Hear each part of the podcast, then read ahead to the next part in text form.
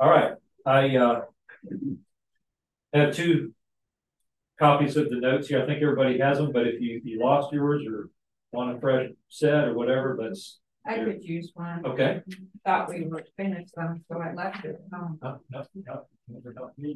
We haven't gotten to the text yet for all the talk. Oh, Um, okay. There's one more up here if we need it. So, yeah, it's, it's tiny, but there's a little outline very, at the very bottom of the notes there. Um, and that's what we're, where we're at right now.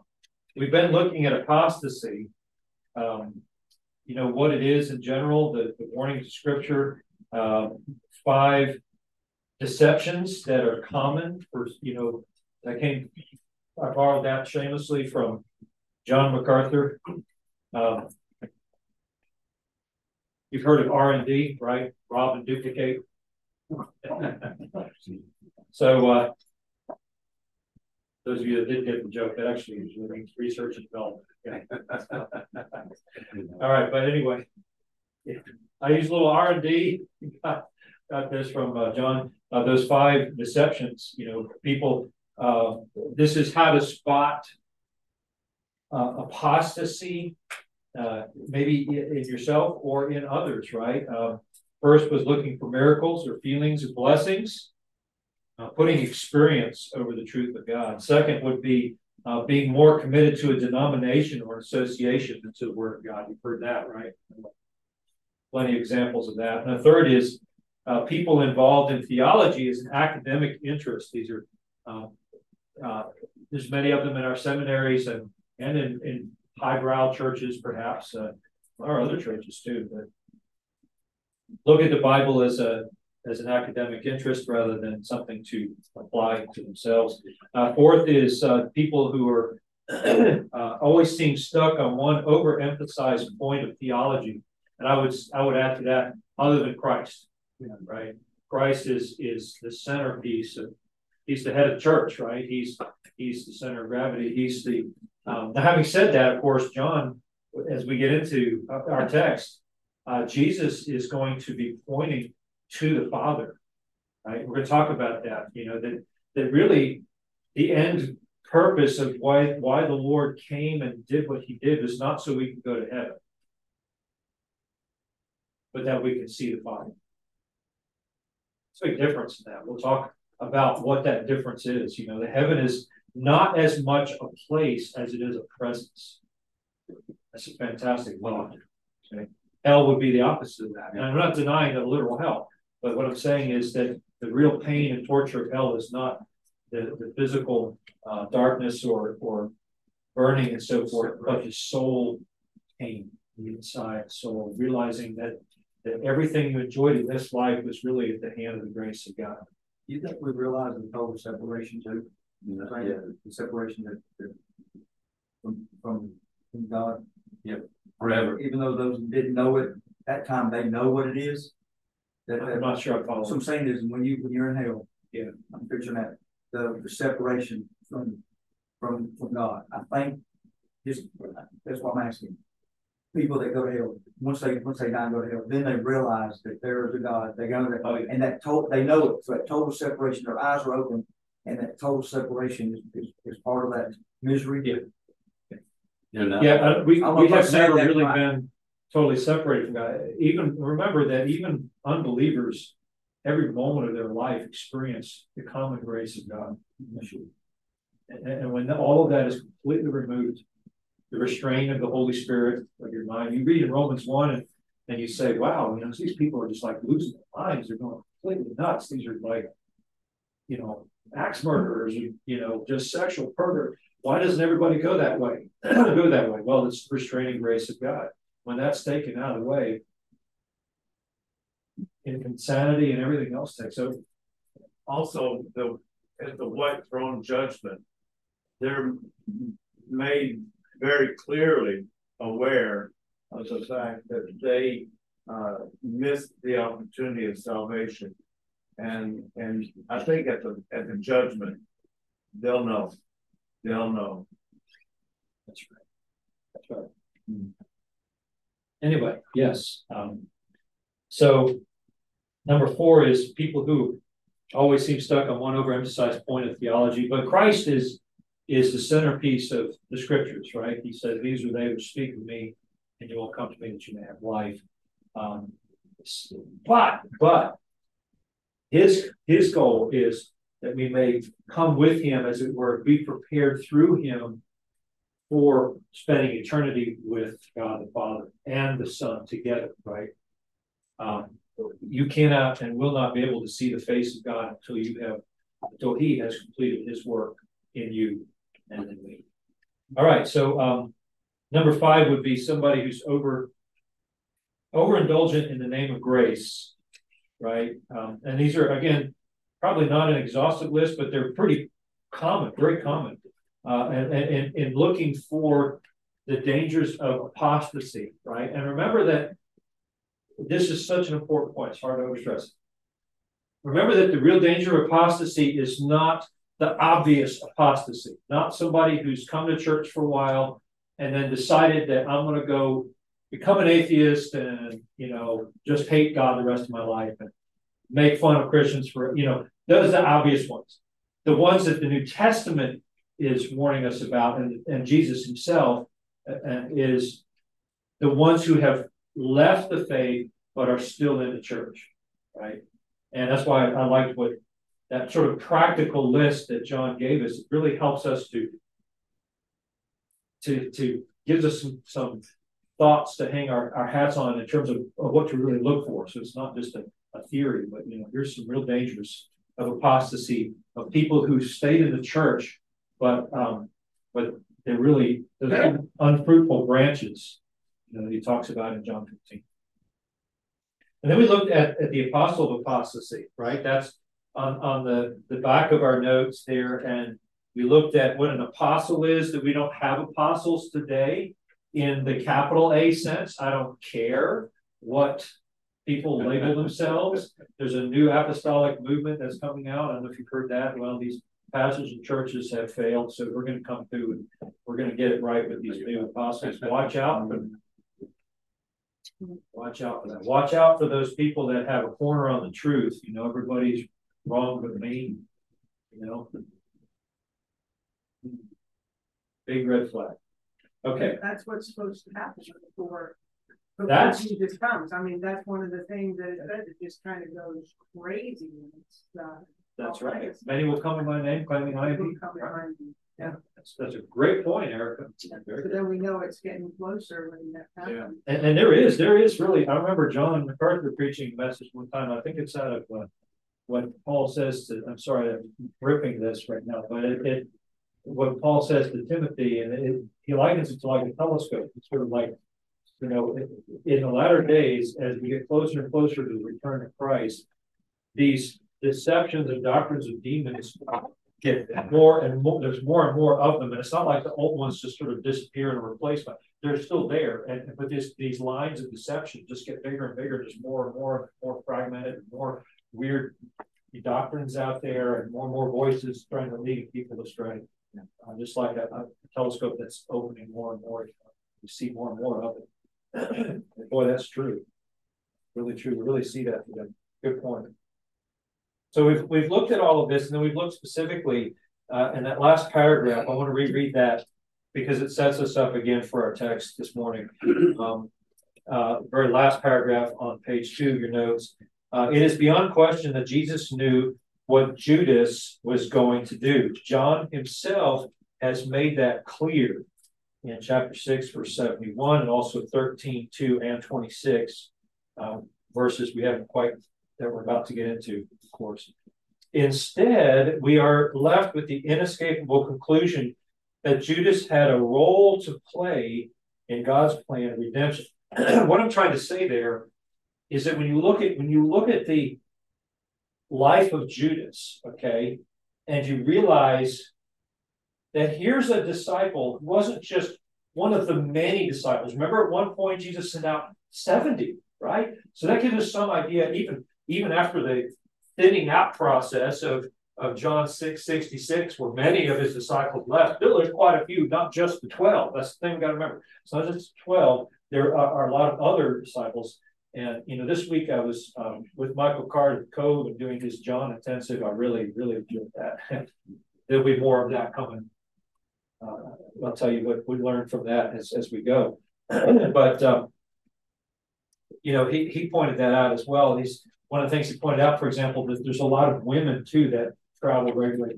Joanna's one that we don't often talk about, but she supported uh, the Lord and, and, and his disciples out of her means. She was a wealthy woman. And uh, so there's a lot of people around. Well, out of that sort of pool of, of larger disciples, Jesus to, chose those 12, right? And Judas was one of them. And it wasn't like Judas was the obvious one, right? No. You know, they entrusted him. John's going to tell us, you know, in a, in a bit here in our text that they entrusted him with the purse. You don't, the common purse, right? Common money. Uh, you don't do that to somebody who is, you know, well, look at that guy. Well, that's obvious. That's the betrayer right there. You know, you, you to somebody who puts on an air of, of trust, you know. Uh, I think it was A.T. Pierson that I read, who, who said if you examined all of the apostles uh, from the standpoint of their credentials and their background and their culture and upbringing, Judas would have been the most impressive. Yeah. Of, of all the twelve, he is the one Judean for one thing, okay? Which the Judeans were just by virtue of geography were a little higher class, right? And This is another thing I thought was really interesting that Michael Card brought out. He was talking about the accent that the Galileans and the Judeans would have, right? And it's, he likened it, I think it's a good, a good illustration. You likened it to a deep Southern accent versus say an English sophisticated accent, right? And, and, you know, I've thought about that because, you know, there, there are some TV shows like Matlock, for example, that make fun of that, where people see this, this, this quote unquote slow, he may be physically slow, but he's not mentally slow, Yeah. right?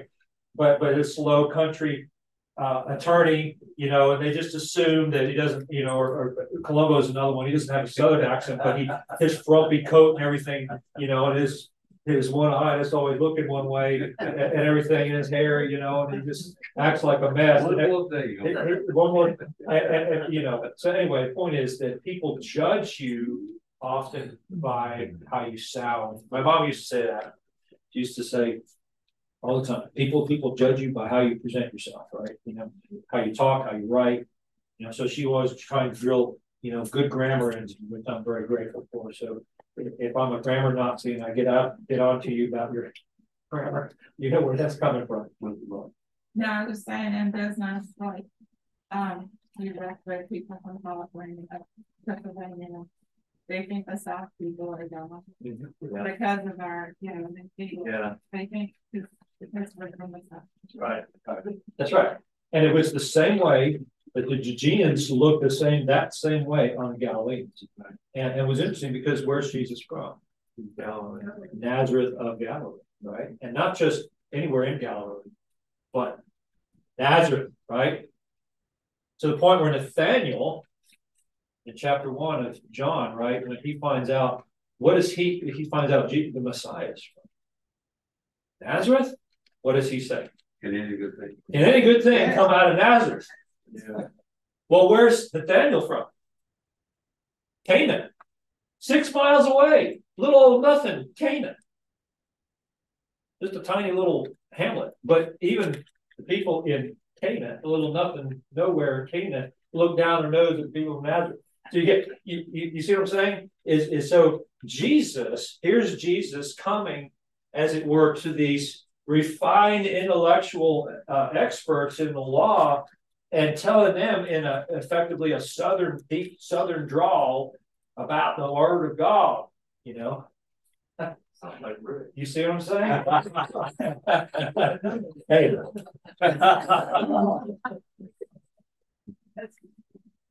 One of the songs we're gonna be singing this week is Beloved, let us love one another. Is the God, right, brother?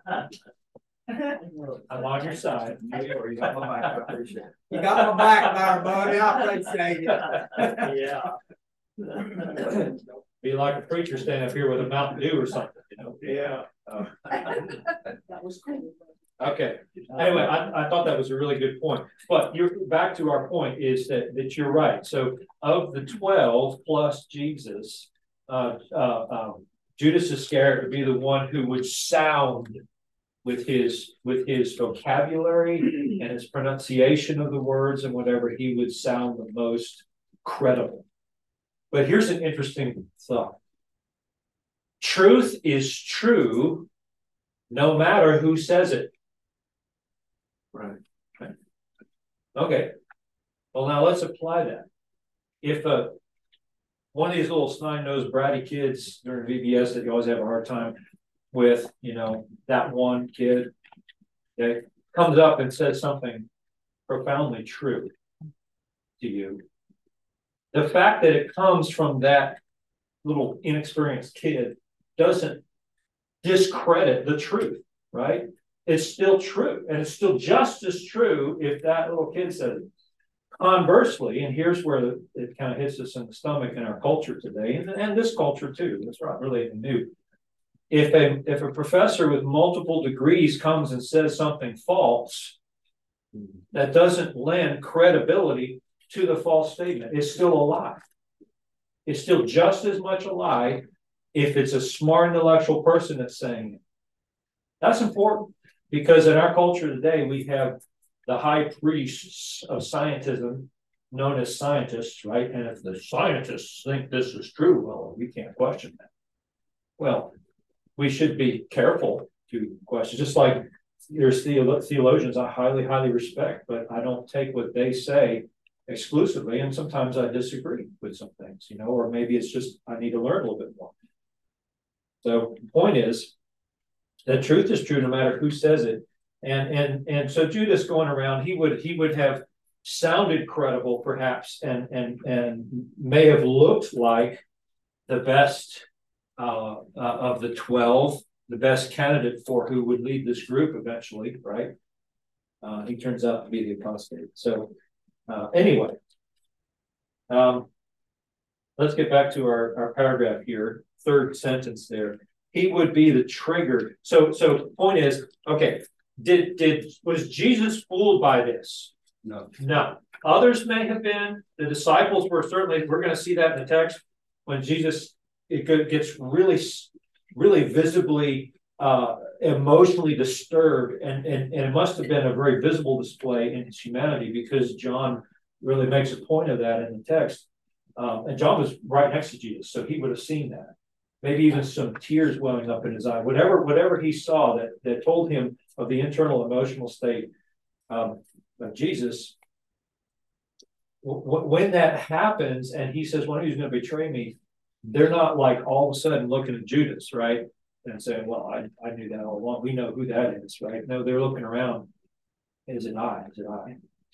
Um, and so Jesus knows this in advance. So why did he choose him? Why did he put this is this is the conundrum that we struggle with, right? You know, and, and how can somebody, you know, first of all, why did Jesus put him in that elite 12? Okay. And then secondly, why did Judas, having sat under the greatest teacher the world has ever seen, the word of God himself in flesh, right?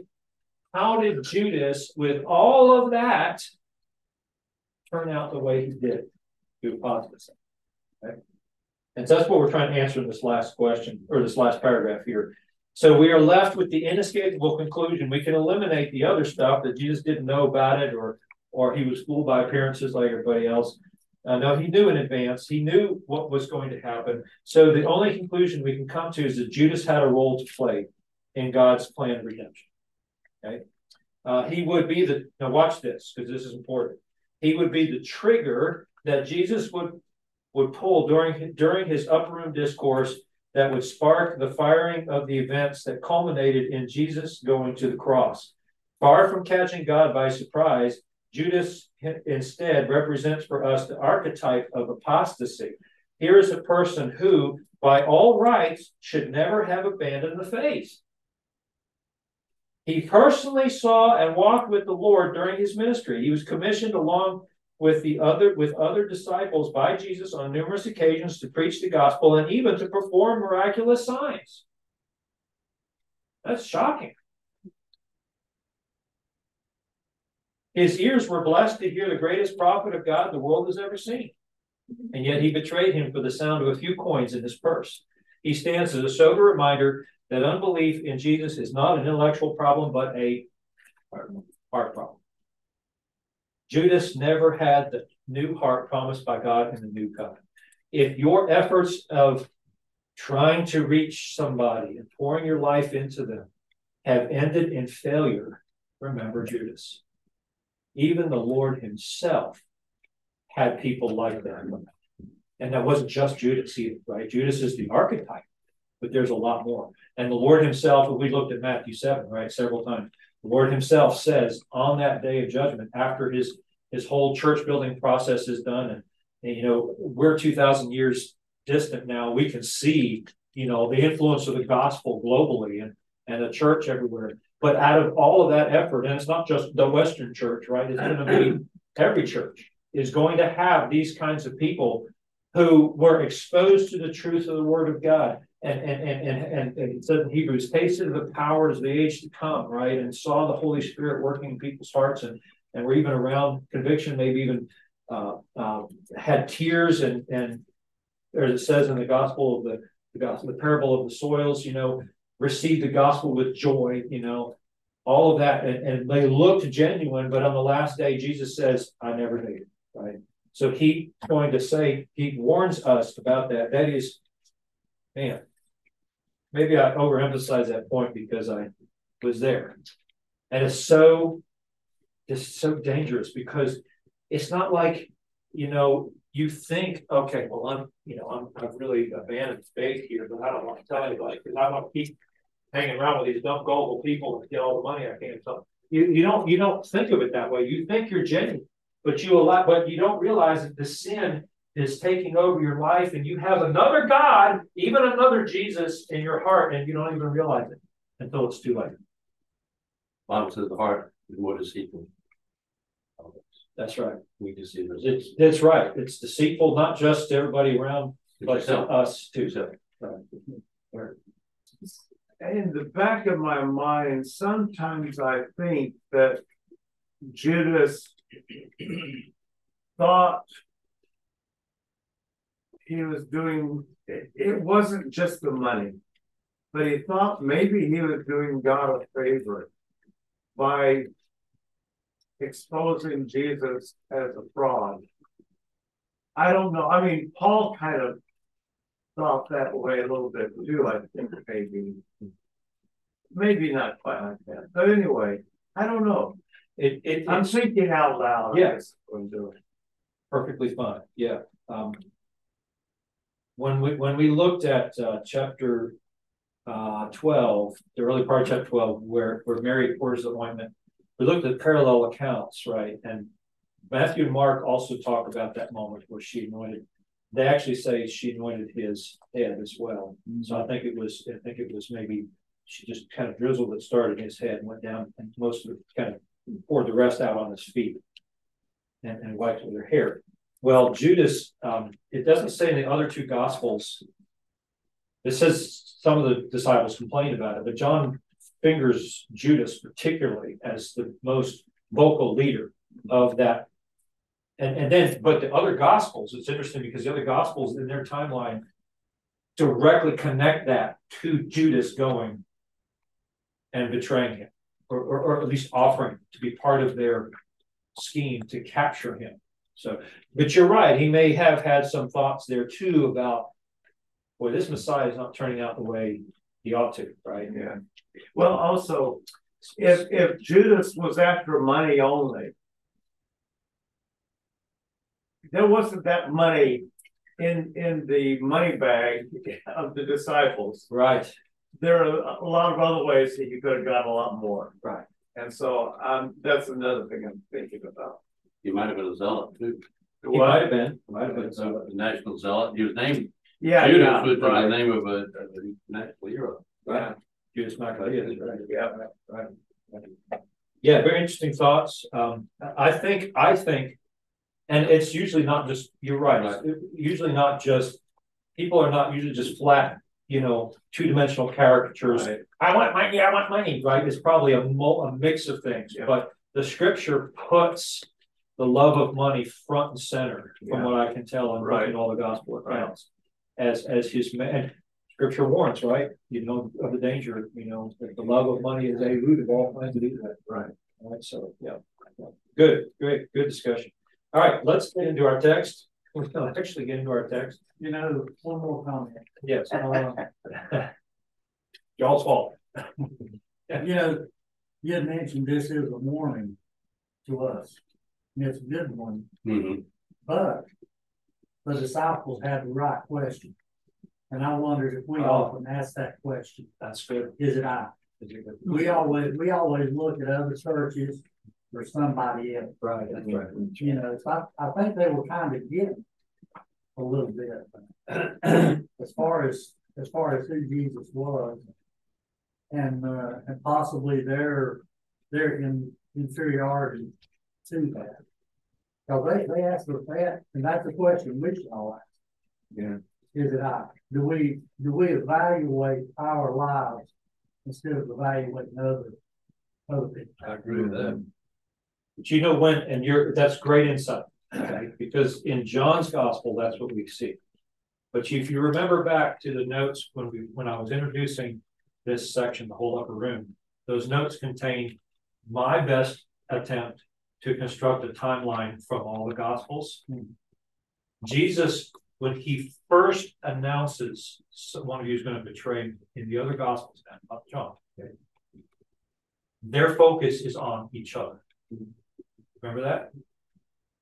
And they began to look at each other and say, which, I wonder who that would be, which is interesting. And, and, and, and that may have possibly have started this whole thing of who's gonna be the greatest. Well, it won't be me. And we see that, we see that argument still playing out, that pride still persisting. Especially with Peter, who's the most vocal, not only in the upper room, but in the garden as well. Even when the Lord, the Lord tells him not once, but twice that he's going to deny him. Once in the upper room and again in the garden. And Peter still doesn't even want to believe the Lord. No, no, even though all these des- desert you, I never will. I'm willing to go die. And then it says the other disciples said the same thing. So I think, I think there's this, you're right, okay, but they had to go through this humbling process. And what was that? That's the washing. Jesus in Luke, he first tells them, you know, among the Gentiles, you know, they lord it over you, but it's not to be that way among you. You know, I am among you as one who serves. And he gets up and he watches their feet and it quiets all those arguments. And there's the embarrassment and there's repentance that has to happen. Conversation with Peter, you know, you guys need to be cleaned. Why? With what? Not just physical water, but the water of the word of God, right? To do exactly what you're saying. So then he so he says that, then he goes to that foot washing, it changes the whole mood, he confronts their pride, and then he goes back to say the same thing again. And now they're saying it's God. Yeah, so you're right, but they have to go through the water of the word of God to get there. That's true with us too. That's exactly what I was gonna say, that, that's, That's that's, very true of us. And we should learn. Because you're, you're right, Larry, and we do that, you know, we're so guilty of that. I, I am probably one of the world's worst. That church over there, or that person over there, you know, they really. And Jesus doesn't say, you know, you can't go and help your brother, but he just says, what, do what first?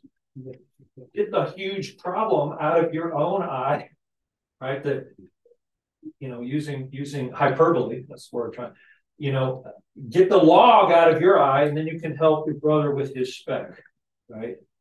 So, uh, that's why the more I study this, the more I'm just impressed with humility and how, how important it is to be humble. Humility is not just running myself down. Humility really is a truthful, honest look at who I am and my flaws, you know, and understanding that, that, that even as I speak to you about your sin, I'm a sinner too, you know, there's nothing in me, there's no power in me to change you. I'm not going to give you some magic words that's going to, ooh, wow, you know, that if I say anything that's, that's, that penetrates your heart and, and, and is used to help grow you spiritually and edify you, it didn't come from me as a source of origin. You know, you know what I'm saying? You have to change your perspective in that and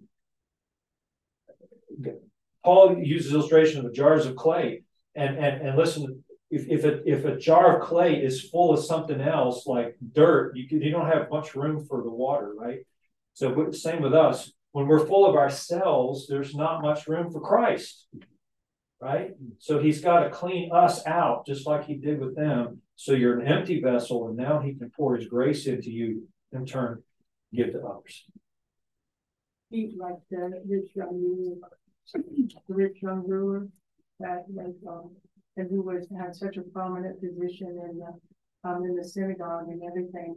And I mean he just pride was his thing. I mean he was very accomplished and that was very good to be so accomplished, but that was his big thing too, the Lord. He knew what he needed to do and he needed to humble himself, you know, okay, now go sell everything and he had acquired basically is what he's saying.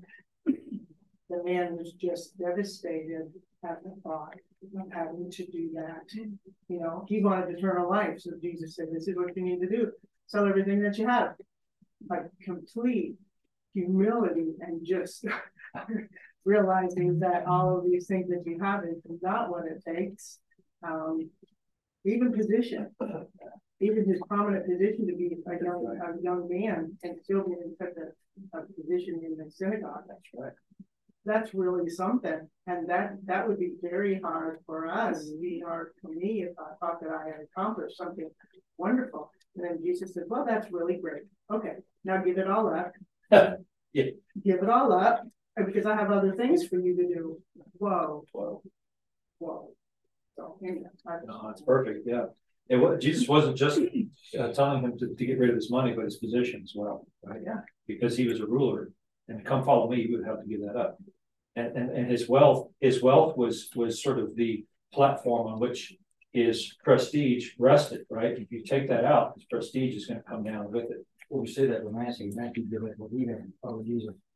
Yeah, yeah, right. And he had, he was pretty high. Yeah, you know, and I think I read something. Um, once you once you step out of that, you know, and say I'm gonna take a career change, you can't get back into this. Yeah. Somebody else fills your spot. All right. So yeah, he took a he took a big jump when he he followed Christ. That's right.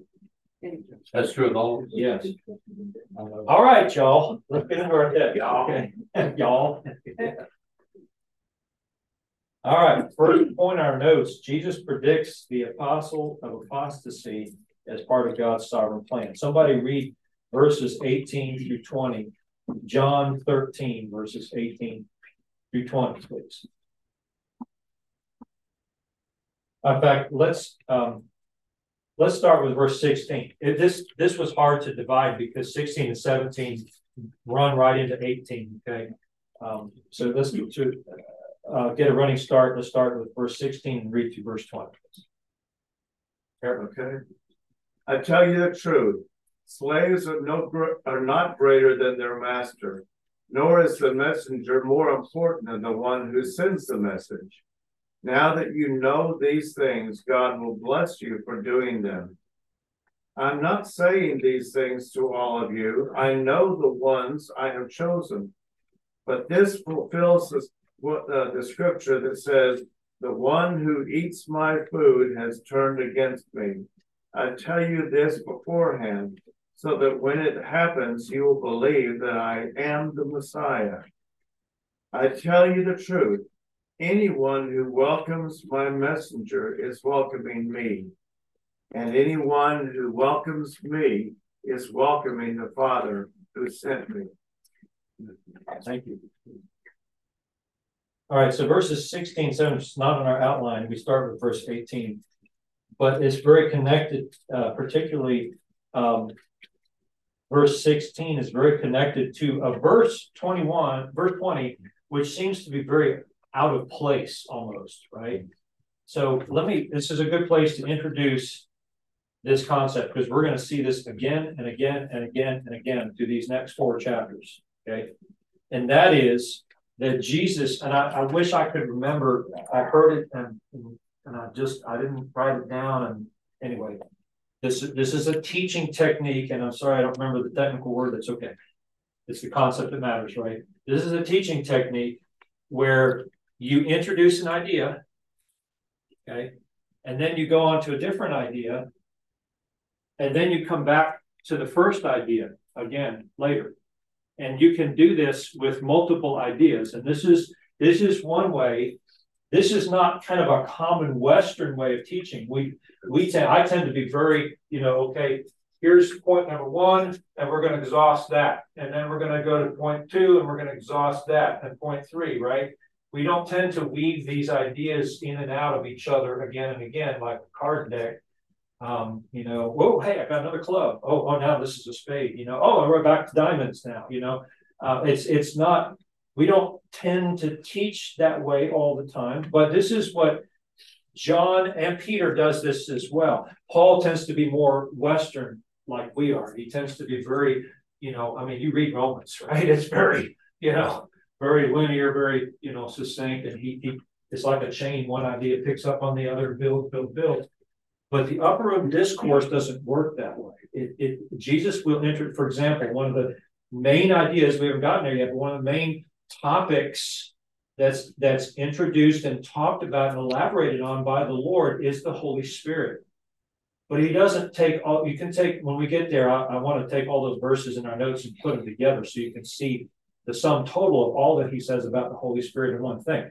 But he says a little bit about Holy Spirit here, and then he goes on to something else. He'll say a little bit more about Holy Spirit, and then he'll go to the Holy Spirit again later. Okay. So it's important that, that as you go through it, you, you slow down and realize, okay, he's he's building on what he's already said earlier, but there's been a, a thought or two in between. Okay. But it's not to say that they're totally disconnected, because they're not. Okay. So verses 16 and 20 are a great example of that. So, verse 16 truly, truly, I say to you, a servant is not greater than his master, nor is a messenger greater than one who sent him. Let's get down to verse 20. Truly, truly. All right, he says again. In other words, listen up, right? About to give you a very important point. I say to you, whoever receives the one I send receives me, whoever receives me receives the one who sent me. But look at the verses in between. I'm not speaking of all of you, for I know who the scripture, you know, that I've chosen the scripture be fulfilled. He who ate his bread has lifted up his heel against me. I'm, I'm telling you this now so that when it takes place, you know that I'm he. What, what in the world does that have to do with 16 and 20, right? Well, they are connected, but what again, this is an illustration of this teaching method where he's he's going to give them uh, these thoughts, but in in a almost again like a card deck. Okay, you you sometimes you get a diamond, sometimes you get a club, and, and we want to put. If you're like me, I want all my diamonds together, all my clubs together, all my spades. You know what I'm saying? But um, but but it's important that we connect 16 and 20 together because and, and what's in between is not it's not that it's not important, it's just that it's that, that those two verses sort of bookend this section right here that we're in 16 through 20. They bookend it. He starts with this idea, he ends with this idea, so that it lends credibility. You might say it's like a sandwich, right? It it, it helps us understand what's in the middle.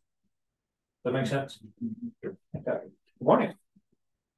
Let's see. Uh, okay, so what's the idea here in these verses? Okay, the idea is, and and I got this from Michael Card. I thought it was it was really good. There's this idea of, and it, it feeds into. There's a different. There's an, actually Hebrew term for it, which he used, but it it it feeds into the Greek term, meaning effectively the same thing. An apostolos, somebody who has been sent and watch this now, given authority to speak on behalf of another person. And what he said was in that culture was even to the point of he used the illustration this way. He said, like, if if I empower David over here to go to um,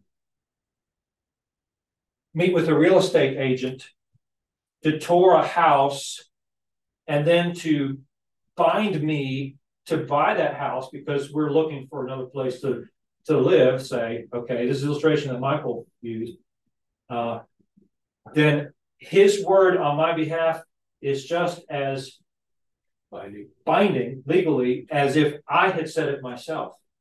That's the idea here. That's really something. Yeah. But it's not it doesn't contradict what scripture says. In fact, it affirms what Paul says in second, uh, uh, Corinthians chapter five, right? He's where he says that, um, beginning around verse 18 or verses 18, 19, 20, we are God's ambassadors as though God were what? Speaking through us. We implore you on behalf of, of, of Christ, be reconciled to God. And then God made him who knew no sin, verse 21, right? Okay, that's the message. What is the message? God made him who knew no sin be sin for us, so we might become the righteous of God in Christ. In other words, your sin on Christ, his righteousness applied to you. That message right there is when you share that with somebody, the sobering thought. It's as if God is speaking through you and you're binding or obligating that person to the truth you're giving. There's a there's a weight and an authority that we have when we share the gospel. So that's why it's important to get it right.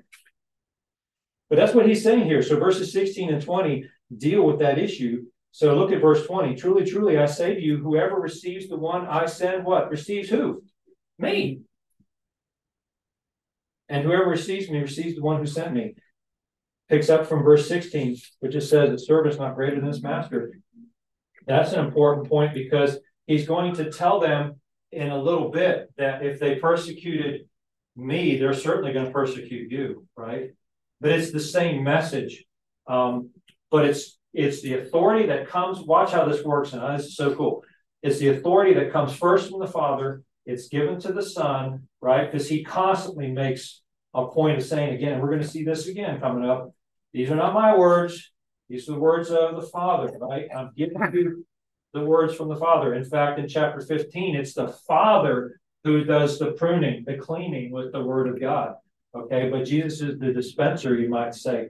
And Jesus, in turn, then takes that delegated authority from the Father that God has given him, and he in turn gives that to his disciples, who have in turn given it to others, who have in turn given it to others. And here we are 2,000 years later, and here you and I are with that same authority that came directly from the Father through Jesus to the apostles, and now that's that's pretty cool, isn't it? It's like a baton, you know, in a race, and somebody has handed, and you know, you're holding.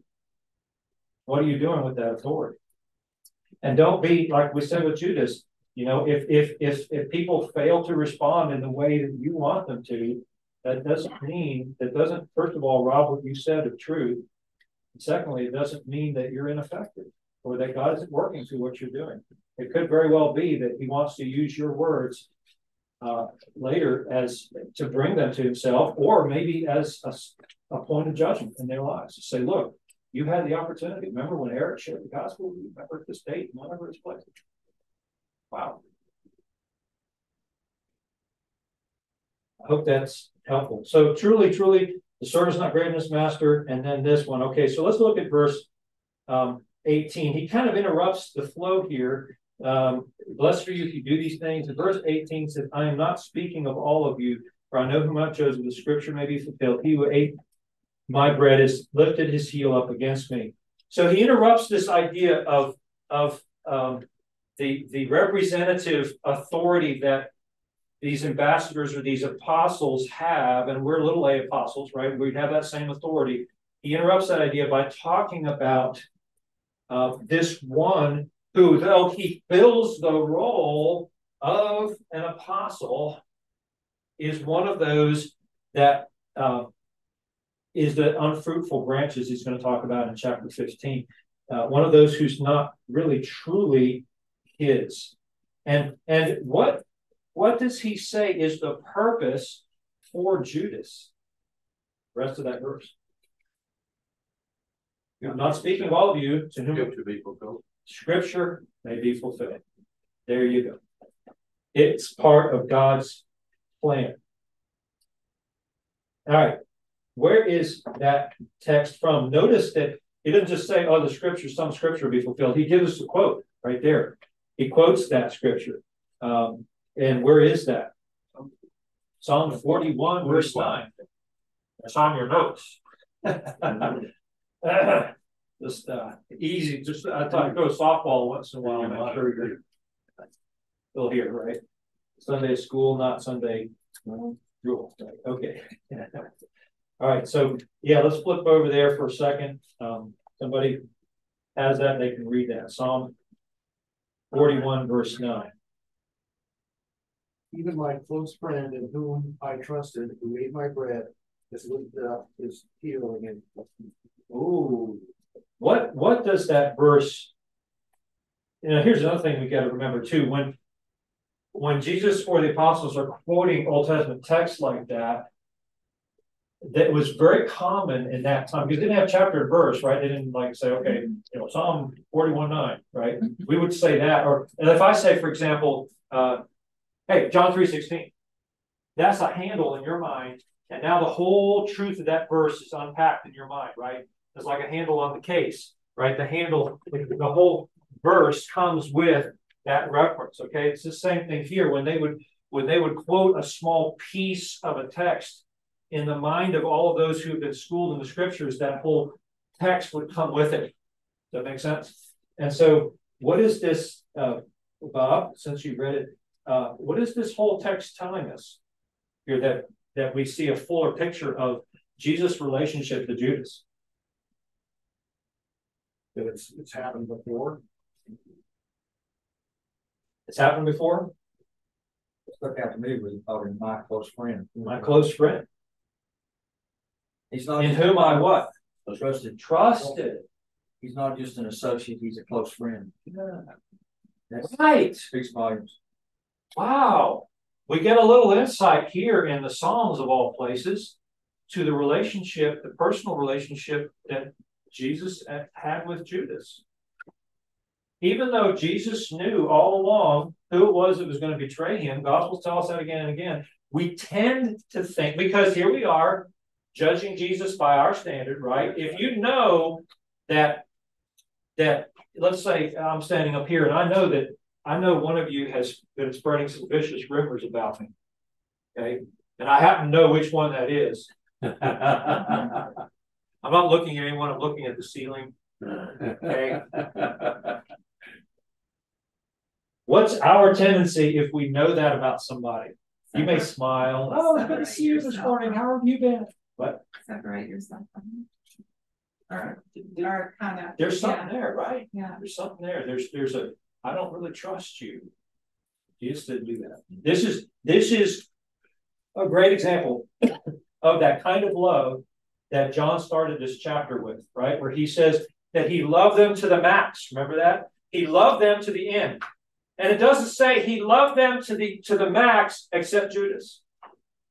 Judas was included in this unmixed, unmitigated, uh, humble, self-serving love of Jesus. Judas' feet was washed too, right along with all the other disciples. And all these years that Judas walked with Jesus and the other disciples, Jesus didn't discriminate against him by not really kind of maybe serving him quite as much as he did the others, right? No, Judas was right along with it, was fully embraced in the love of Jesus.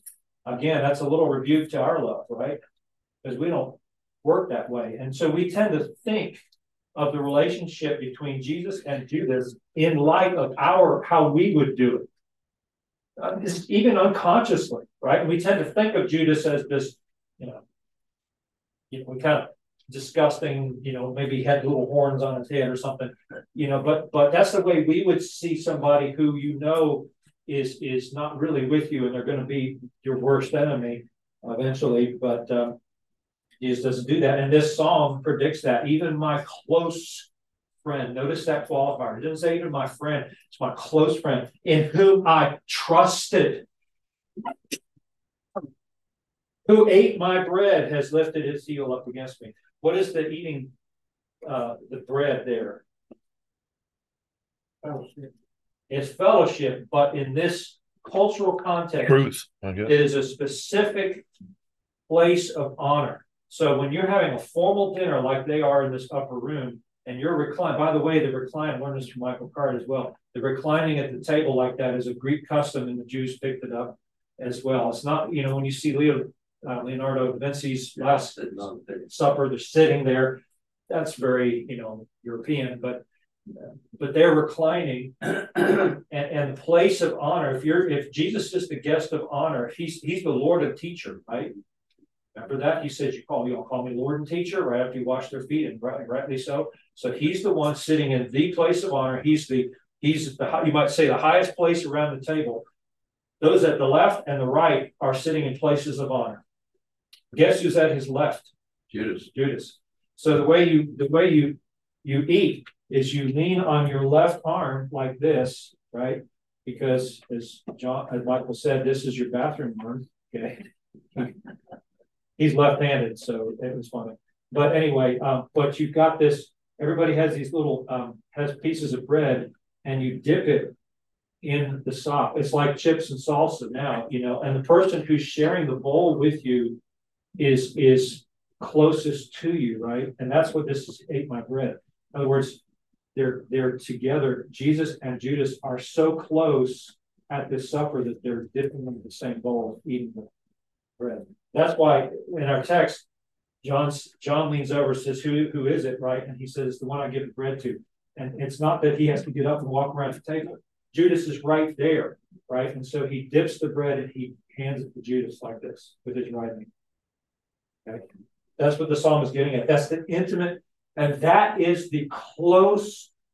That's that's a place of honor to sit and to have the Lord invite you to come and dip the bread with you, share this bowl of sop with me, right? That's a place of honor. Well, the rest of that verse says, has lifted his heel against me. Let me read you what Michael says about that. Um, it is significant that the betrayal is prefigured in Psalm 41 9. Jesus quotes the verse concerning the friend who shares his bread, as Judas literally takes the bread from Jesus' own hand. That's in verse 26.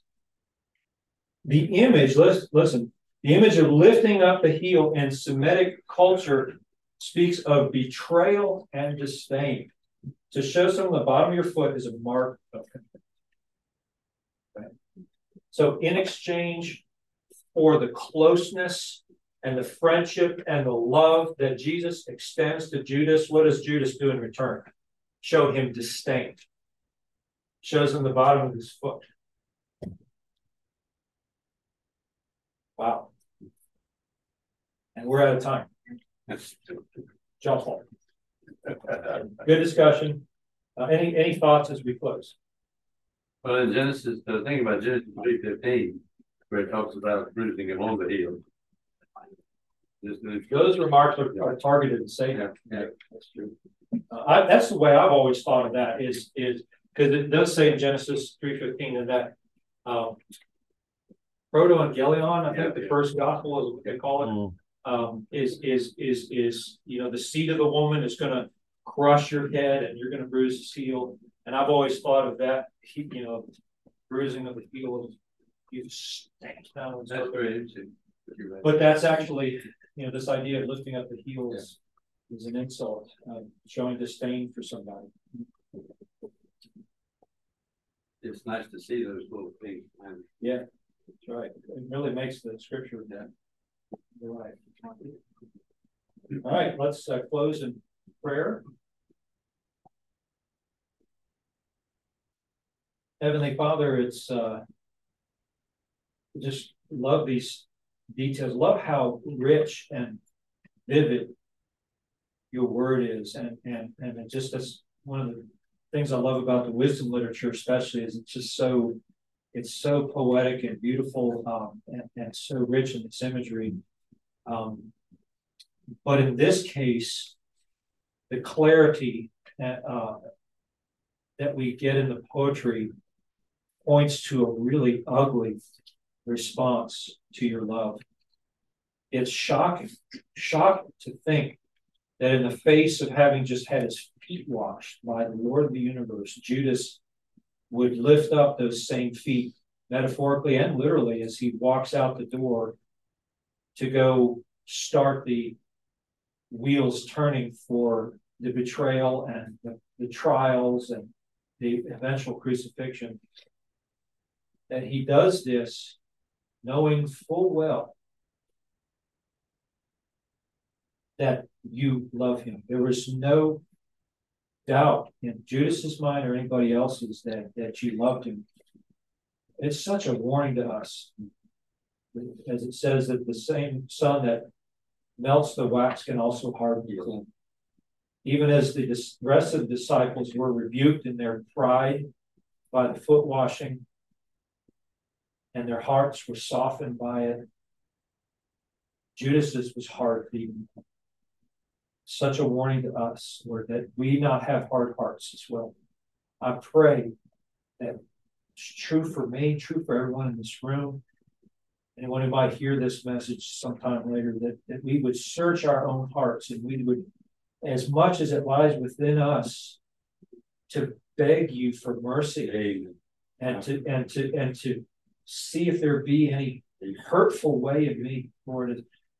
Even if we've confessed our sin, it still doesn't absolve us because, as Dad rightly said from Ezekiel uh, seventeen nine, heart is deceitful, first and foremost to us. So help us to not have hard hearts, or the hearts that are distracted with other things, but that you may be first in our hearts. In Jesus' name. Your life.